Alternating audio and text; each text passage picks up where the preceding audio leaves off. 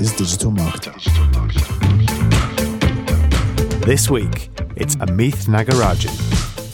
Hello, and welcome to the Digital Marketer Podcast. I'm your host, Jenna Snavely, and today I've got a good one for you. I sit down with Amith Nagarajan, the founder and CEO of Rasa.io. They're an email newsletter creation platform that can curate a personalized weekly newsletter in under 10 minutes. We talk today about why email newsletters are so effective in the first place, how to be an active and empathetic ear towards your customers, and we dug deep into how to personalize your newsletter for each and every reader. And no, I'm not talking about using their first name in the subject line. Now, you've heard us talk a lot in the last year about newsletters, and I'm sure you've seen their comeback for yourself firsthand. It's still not too late. So, whether you've had a newsletter for years or it's still a twinkle of an idea in your head, you'll definitely want to listen to this one from start to finish. Here it is. Well, well, let's start this off with just a little background. I'd love to know just where you got started, what made you interested in email newsletters, um, and kind of what led to you founding Rasa.io. Well, my background has been in technology companies for a long time. I, I, grew up in Silicon Valley. And in the early 90s, I started my first technology company. And since then, I've been starting and scaling software businesses of various types, uh, ranging from enterprise CRM companies to uh, companies in various vertical uh, markets, uh, industry specific software markets, things like that. And about five years ago, one of my other companies had the idea of essentially connecting people with content that would be helpful, more helpful in their journey, essentially, uh, and using AI to really personalize that content in a different way. And so Rasa.io came out of that. The idea, the idea of AI produced newsletters came out of that experiment in the other company. We spun it out. And uh, really, the interest isn't really so much about newsletters as it is about the idea of connecting brands with their customers in a more meaningful way, in a more authentic way, in a way that's more helpful in that individual's journey over time. Uh, so rather than the brand having mm. to, you know, continuously essentially just pitch, pitch, and pitch, again, the brand is is doing some of that, but is also saying, "Hey, Jenna, here's some content that's really helpful for you." And that's where the that's where the interest came from. Is is how do we help people navigate this complex and information filled world to get access to the best content for them and how do we have brands engage in that process yeah and imagine you know it's so much more effective than kind of seo content which is all about just getting attention and and kind of using keywords to attract people to the content and this is so much more focused on really engaging the customer in the content do you what do you feel makes a newsletter so effective in general as an entity? I think that what makes the newsletter effective is the idea of focusing on the relationship. So email is very personal. It's interesting, even though it's it's at mass scale. If I send you an email, I have the ability to connect with you as an individual. And so the philosophy is really important because if we're saying, how can I help you? I'm thinking about what type of content might be useful to you, might be interesting to you, and perhaps what might be entertaining for you in some respects. And so the idea of focusing on the individual who's receiving the email and maximizing the value that you're giving them, right? Giving more than you're trying to take. That's the concept that works really, really well. And so it actually is interesting that uh, a lot of times what we see in newsletters is if you curate content from another site, right? So you're sending your newsletter traffic, some of it, you're sending it to another site where you have no incentive financially or really otherwise short term to send people away, which is completely counterintuitive and goes against everything most email marketers do, driving top of funnel, right? What we find in the data, though, that's super interesting is that when people include third party content as well as their own content, they get more total traffic to their own site than in a newsletter where it's just their own content. So put another way, if I have, you know, 10 links in my email and if 5 of them go outside and 5 of them come back to me, I'll actually get a total number of visitors to my own site that's higher if I also include content to external sites. So the way to think about it is it's not a zero sum game. If I send people away, actually what ends up happening over time is the people who are reading my stuff believe in me more. They trust me more because I'm clearly acting in their interest by sending them to other sites that aren't my own. Uh, and so my role shifts from being that of a seller to being more of a trusted advisor type of role. And that's really where the power comes. But you have to first shift your mindset of saying, hey, everything in my email is about driving people back to top of funnel. Yeah. So after after you've kind of decided like, okay, you know what? Just gonna gonna do it, gonna be driving and curating different pieces of art like pieces of content from other sources. Once you've decided that, how do you make sure it's the right curation of content? It has the right like can you you know do too many? Like what if i want to have 25 pieces? Is that too much i think the the idea of quality over quantity is is usually where people want to focus so mm-hmm. a newsletter that has more than about 10 items we find tends to overwhelm most readers if you have that much content that's relevant to your brand you're probably actually better off sending a higher frequency newsletter that has a little bit less content in it. A lot of people are afraid to send newsletters frequently. They say, oh, well, monthly would be about as often as people would want to hear. And that's actually a true statement if the newsletter is only about you.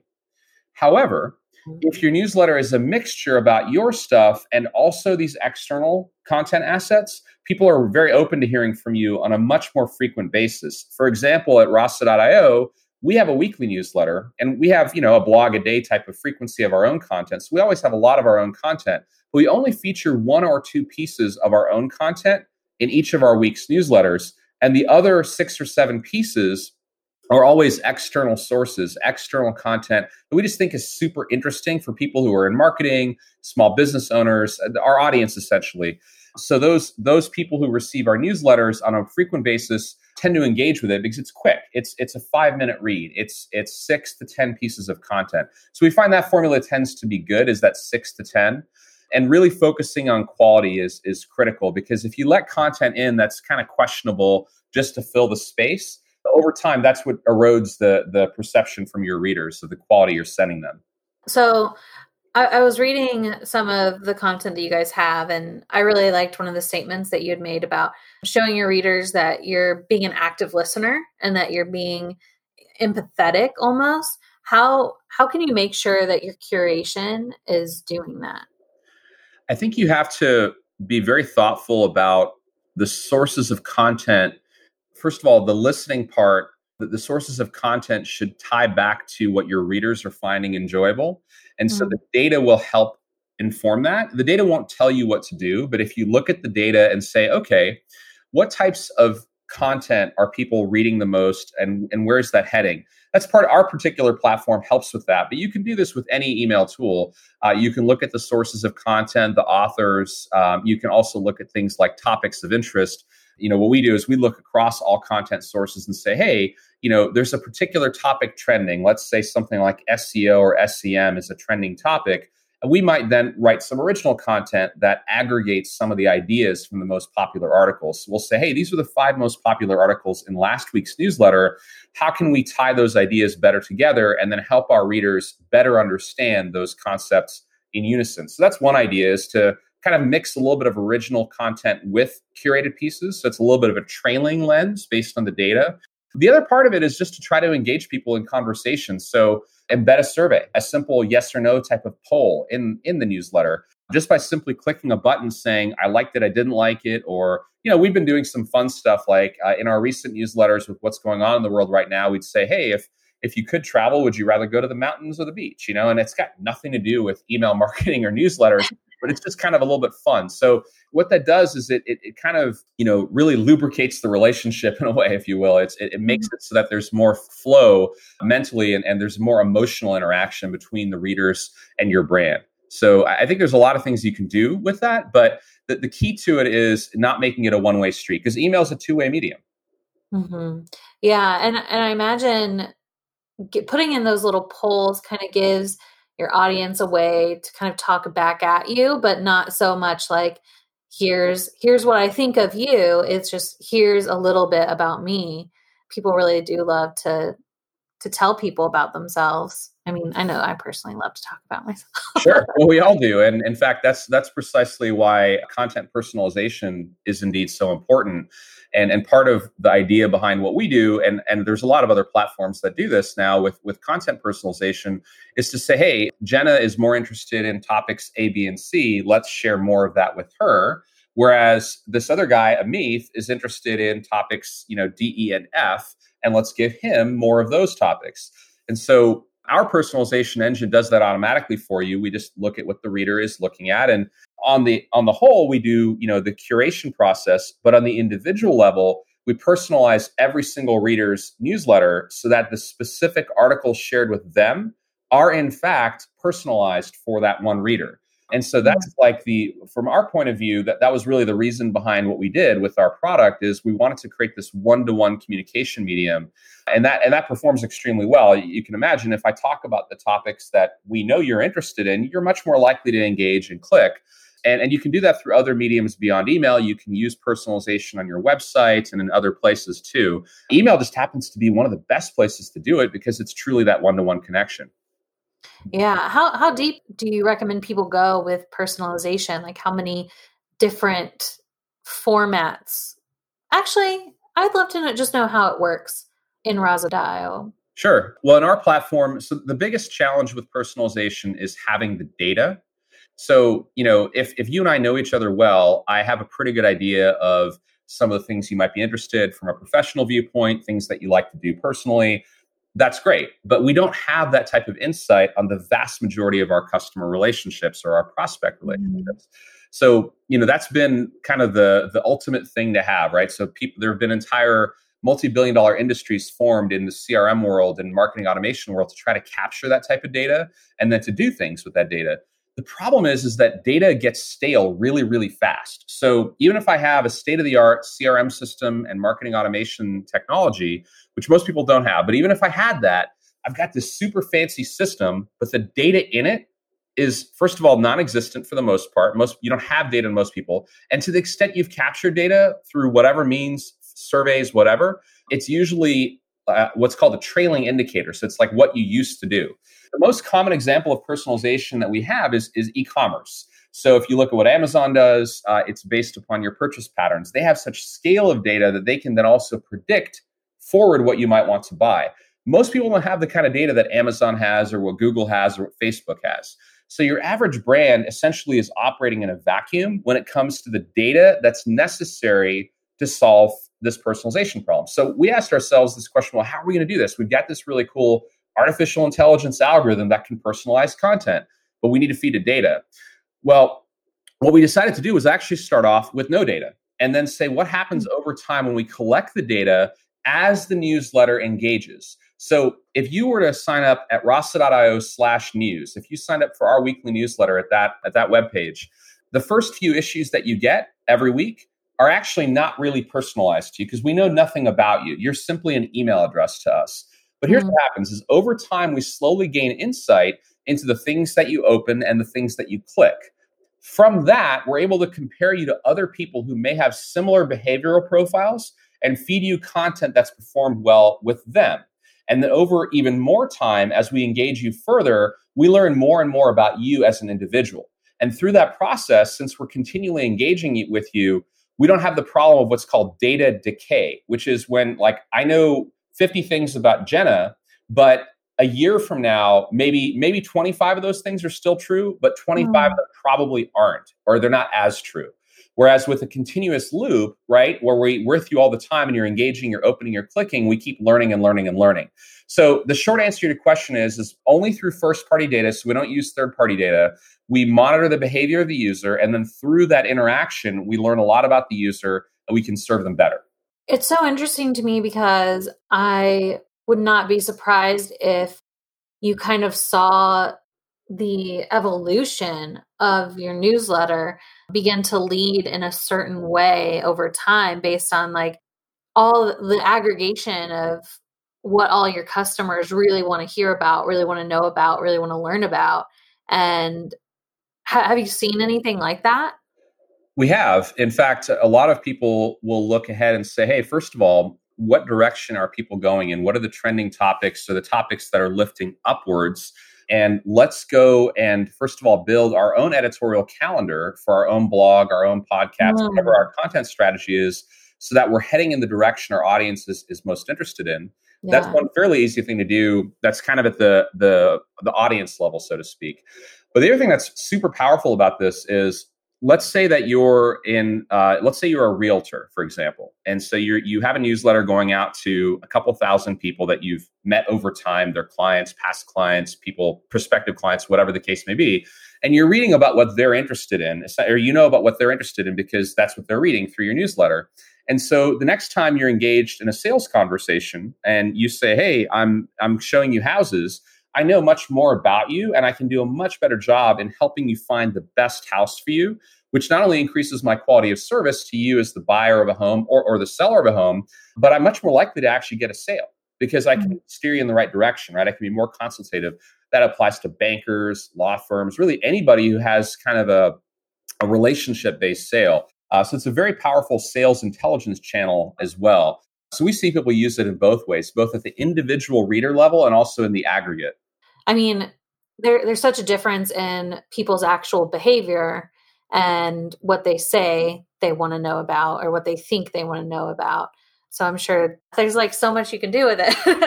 yeah, it, really is, and it's there's there's two fundamental problems at, at the brand level. You know, at the individual consumer level, as a company, our core purpose is to better inform the world. Which which to us, what that means is we're trying to help an individual in their life over a period of time get access to content that's that's really helpful and we have this thing called a BHAG, a big, hairy, audacious goal, which is a Jim Collins esque term. And our BHAG is to help a billion people on the planet by the end of this decade. So we think we can do that through our AI and by partnering with brands. On the on the brand side, there's two problems we're trying to solve. Um, the first one is brands don't like being forgotten. You know, if if mm-hmm. if I'm your realtor and I sold you a home but that was a year ago, I'm probably not top of mind. And there's not really a good reason for you to talk to me as your realtor because you just bought a house. You're not going to buy or sell again for a while. So how do I stay top of mind without being salesy? And how do I how do I connect with you between transactions? So a great newsletter solves that problem, but it does it in a really cool way rather than, than a way that feels salesy. The other part of the problem that brands have is they don't know enough about their customers, which is what we've been discussing. And so we solve that problem because you have this it's it's almost as if you said, "Hey, would you would you believe me if I told you that your customers are willing to tell you what they're interested in on a weekly basis? And everybody said, of course not. No one's going to tell me that. But in effect, mm. as a byproduct of interacting with your newsletter, that's exactly what they're doing. They're giving you that intelligence on a real time basis. So that's super exciting. Yeah, that's super exciting. And I mean, that kind of personalization is so much better than like, how are you today? Jenna. yeah, and you know that type of you know what we call kind of like just subject line or or first line of the email personalization is as far as most people go.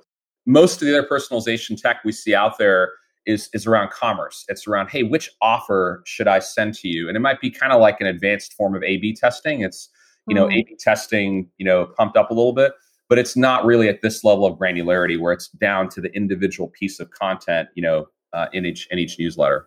Yeah. I, I don't know if this is going too deep, but I'd love to know like how many different uh, buckets a brand should have to be putting in front of their customer to see what they're interested in. Do you do you have recommendations around that? Sure, we do actually, and we've got some good resources on our website under content curation. Uh, we actually have this this particular resource called the Content Curation Guide, and it's at rasa.io slash content dash curation dash guide thank you. Yeah we've put a lot of work into that to try to help solve that that particular or that particular question.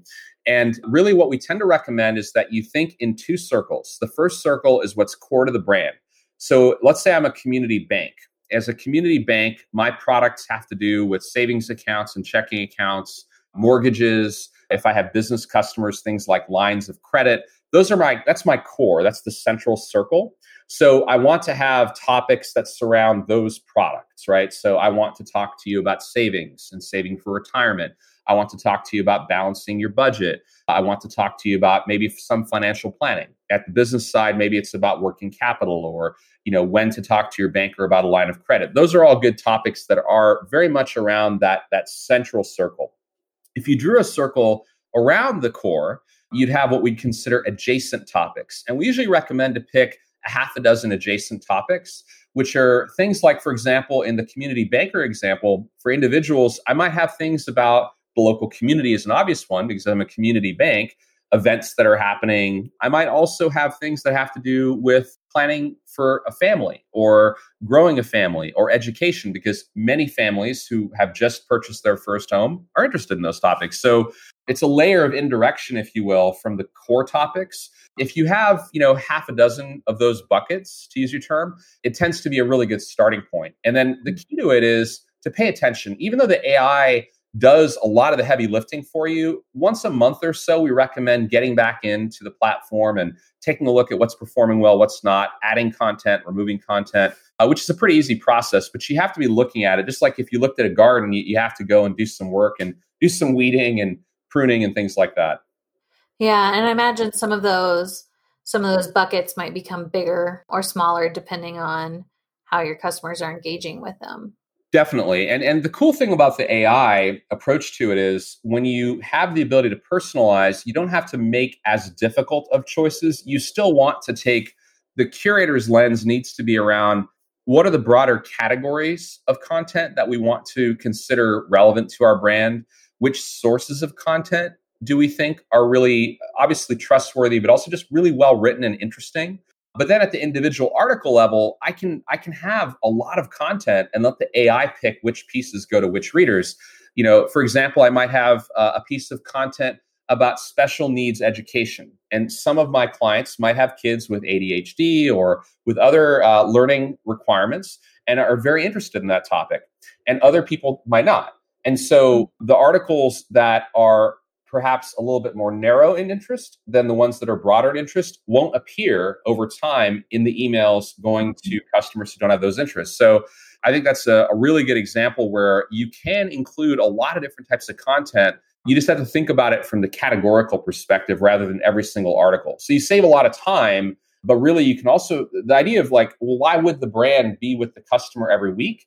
Well, it's this kind of diversity in content that makes it interesting. And I'm sure it, it allows you to just know exactly what people want to be hearing and want to be and are experiencing in real time. Definitely you know you can be very responsive uh, with what's been happening in the world the last few months with you know the, the the covid crisis and quarantine and working from home. Those types of topics have been extremely interesting to a lot of people and you know much more so than they would have been let's say 4 months ago mm-hmm. and and then you can also look ahead and say okay well how do we tie that back to our brand so if you're in a brand that has you know your your category isn't necessarily about remote remote work or stay at home or quarantine do you talk about the generic things well maybe mm-hmm. at the very front end of a a shift in interests you might but there's also ways to look at it and say well these are the types of things people are reading about and then you can look at broader data about what's happening from an SEO perspective generally, and then think about topics that are at the intersection of your core, that central circle I referred to, and those trending topics. And then come up, that's an opportunity to come up with original content. Because if you can intersect a broadly trending interest like remote work, for example, with something specific to your brand category, that gets really powerful because then it's an application people can really put their fingers around. Yeah. And I'm sure even just just the same you can tell when people are like tired of of hearing about it. Sure. Yeah. So I'd love to know if you have any tips for people who maybe have a newsletter but people are really disengaged with it. Their customers are disengaged. What variables would you start tweaking first? One of the things that I would look at is the frequency of the newsletter relative to the amount of content. So those are two key variables is how often do you send it and how how big is the newsletter? How much content is in it? you know, a lot of people think, hey, if I do a monthly newsletter, but it's substantial, it's got a lot of content, it's it's 1500 words or something like that, it's better because it's a more meaningful thing. The, the problem is, is it, you know, we're in a very much an ADD world. You know, people don't have time; their attention is is seconds long. And you know, a lot of times, you know, if an email gets opened up and it's a little bit overwhelming looking, we just move on. You know, mm-hmm. people people don't spend a lot of time unless they're already committed to your brand um, if you get a newsletter from someone you you you really look forward to reading, you know they have shared great insights with you before. Sure, maybe you, there's kind of that little bit of a hill to climb, and you're worth it's worth doing. Most brands don't benefit from that, uh, certainly initially. So I would look at it and say, hey, how can we make our newsletter easier to consume? Um, which is counterintuitive for a lot of people because a lot of people think, hey, I need to make my newsletter chock full of great stuff. And one of the simplest ways to do it is to actually increase the frequency and thin it out. So if you have a newsletter once a month, that's 20 pieces of content or 15 pieces of content. Try sending it every other week and with half as half as much content. Try to change the format a little bit so it's a little more lively, uh, a little more entertaining, a little bit fresher. There's there's some magic in that too. Do some A/B testing on subject lines as well. That can be in a subject line and the opens of the email are the gateway to whether or not your email performs. Really, like if people actually read the email, if people click through, is the long term test of whether it'll be successful, but they can't get there if they don't open. So those are a couple of quick tips that are you know platform agnostic. Essentially, you can do that whether you're using Mailchimp or any other email provider or our own platform at Rasa.io. But really, the key to it is to keep it fresh. If you're not with the consumer as a brand, at least every couple of weeks, you're you're out of sight and you're out of mind. And in fact, our recommended frequency is weekly, which sounds crazy to a lot of people, but weekly new- newsletters across every industry that we're involved in, which is pretty much everything at this point, perform way better than anything else. And, and a week goes by so fast for most people in their experience these days that it's it's not overkill if you're not pitching them constantly. Your content has to be really good.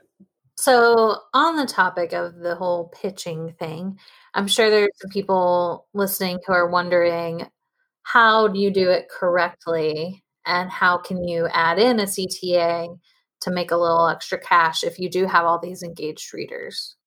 The way I think about it is, and I know um, Ryan and your team for a lot of years have been talking about the three types of emails being relational, promotional, and transactional, and, and we we ascribe to the same classification model here. And you know, emails are squarely in the relational email category.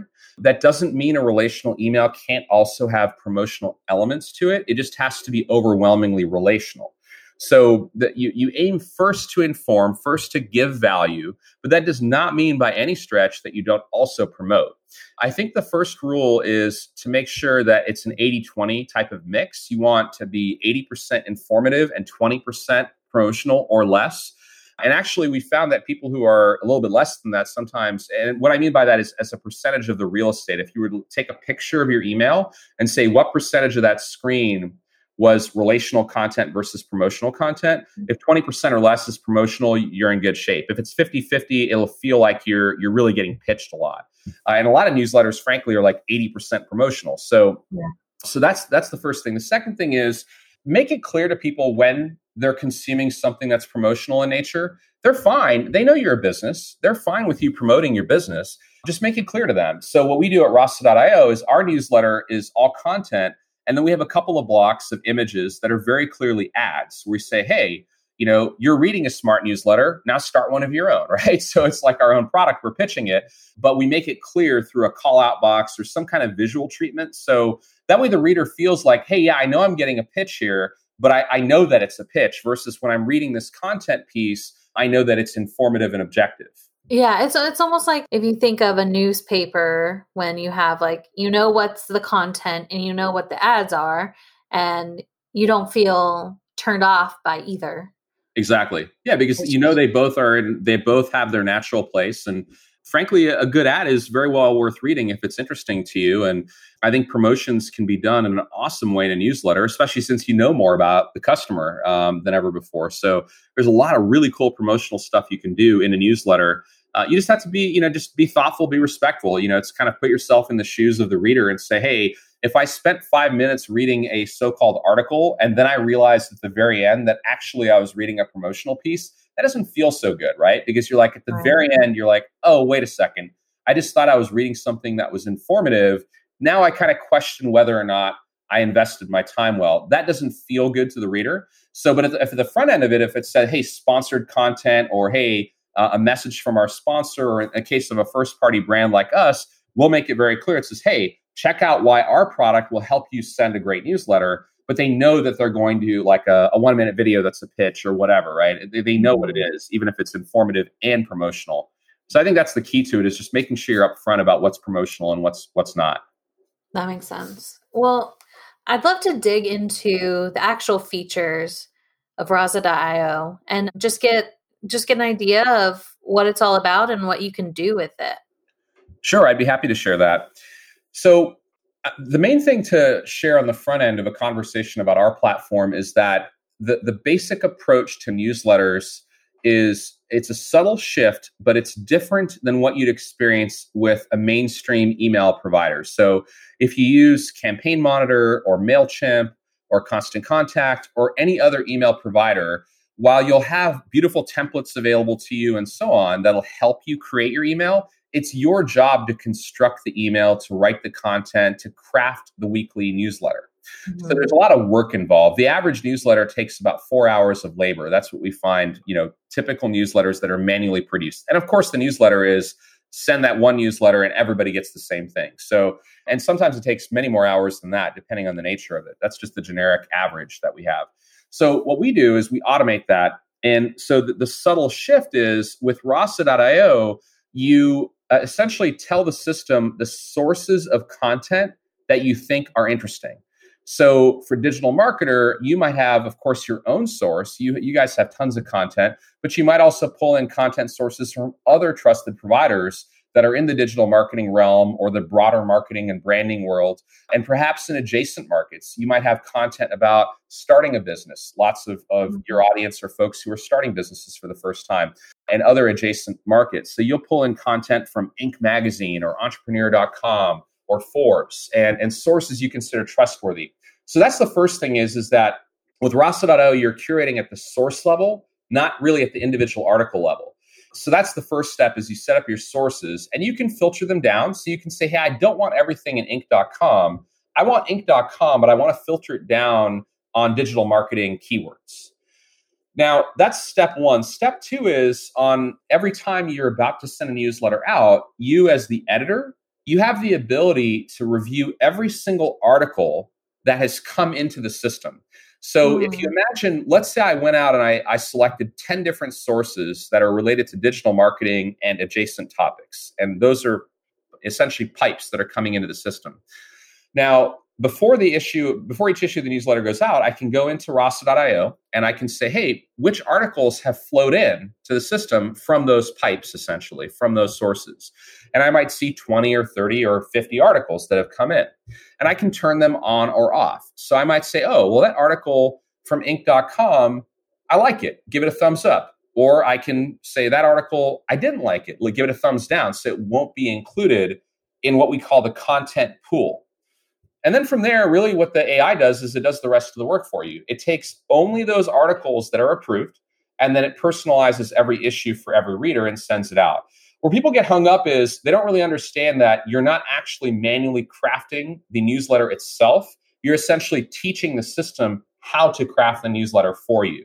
So that's the main thing people have to understand. We have some videos on our website under how it works that explains that. But that's the basic concept. And the result of it is instead of taking four hours to create a newsletter, our average customer spends between zero and 10 minutes a week. Oh my God. dramatically cuts it down. So, and, that, and that's actually what makes it possible for almost any brand on the planet to set out a great newsletter on a regular basis is that automation. Hmm, that's amazing. Well, I know we're getting to kind of the end of the hour, and I have one more question for you. But before I ask that question, I'd love to tell everyone where they can find out more about Rasa.io, where they can find out more about you, and how they can contact you. So Rasa.io is we're on the web is the easiest place to get to us. It's just R-A-S-A.io. And you can find me if you just Google my name. You'll find me on LinkedIn, Twitter, Facebook, Instagram, everywhere else. And I'm very happy to connect with people through any of those platforms. Awesome. Cool. And my final question we ask this of every guest who comes onto the podcast. Amith, if you could go back in time and tell yourself, I'll say the person who you were when you were starting Rasa.io, if you could tell yourself anything at all, what would you tell him and why? I would probably tell myself, as of a few years ago, to focus on the simple part of the message rather than the cool part of the message. So what I by that is what I just told you of, you know, saving four hours a week. That seems to resonate with most folks, and it's it's it's the, the concept is, hey, we automate the newsletter, we make it possible to to do this. When we first started out, our emphasis was primarily on we personalize the newsletter. And people didn't quite get that as immediately because while they understand the idea, they're struggling just to get a newsletter out, if at all. So that's what I would shift is the market hasn't been quite ready for the personalization message. As much as there is conversation about personalization, almost none of the mainstream businesses out there, even in even larger companies, but certainly small to medium sized businesses, are doing personalization. So because we started there, we had a steeper wall to climb. Once we shifted our primary message to automation and simplicity, it's been much easier to explain our, our core value proposition, which is to save the small to medium sized business a ton of time and make it possible for them to connect with brands uh, or th- their brand with their consumers on a, on a regular basis. Beautiful. Well, I think you've successfully done it. This sounds like just such an amazing software. And I know that we have a lot more conversations to be had. Wonderful. Thank you for having me. Of course. Have an awesome, awesome day. And to everyone listening, thank you so much for giving me a little bit of your day each week. It means the world to us. And we'll see you same time, same place next week. Bye.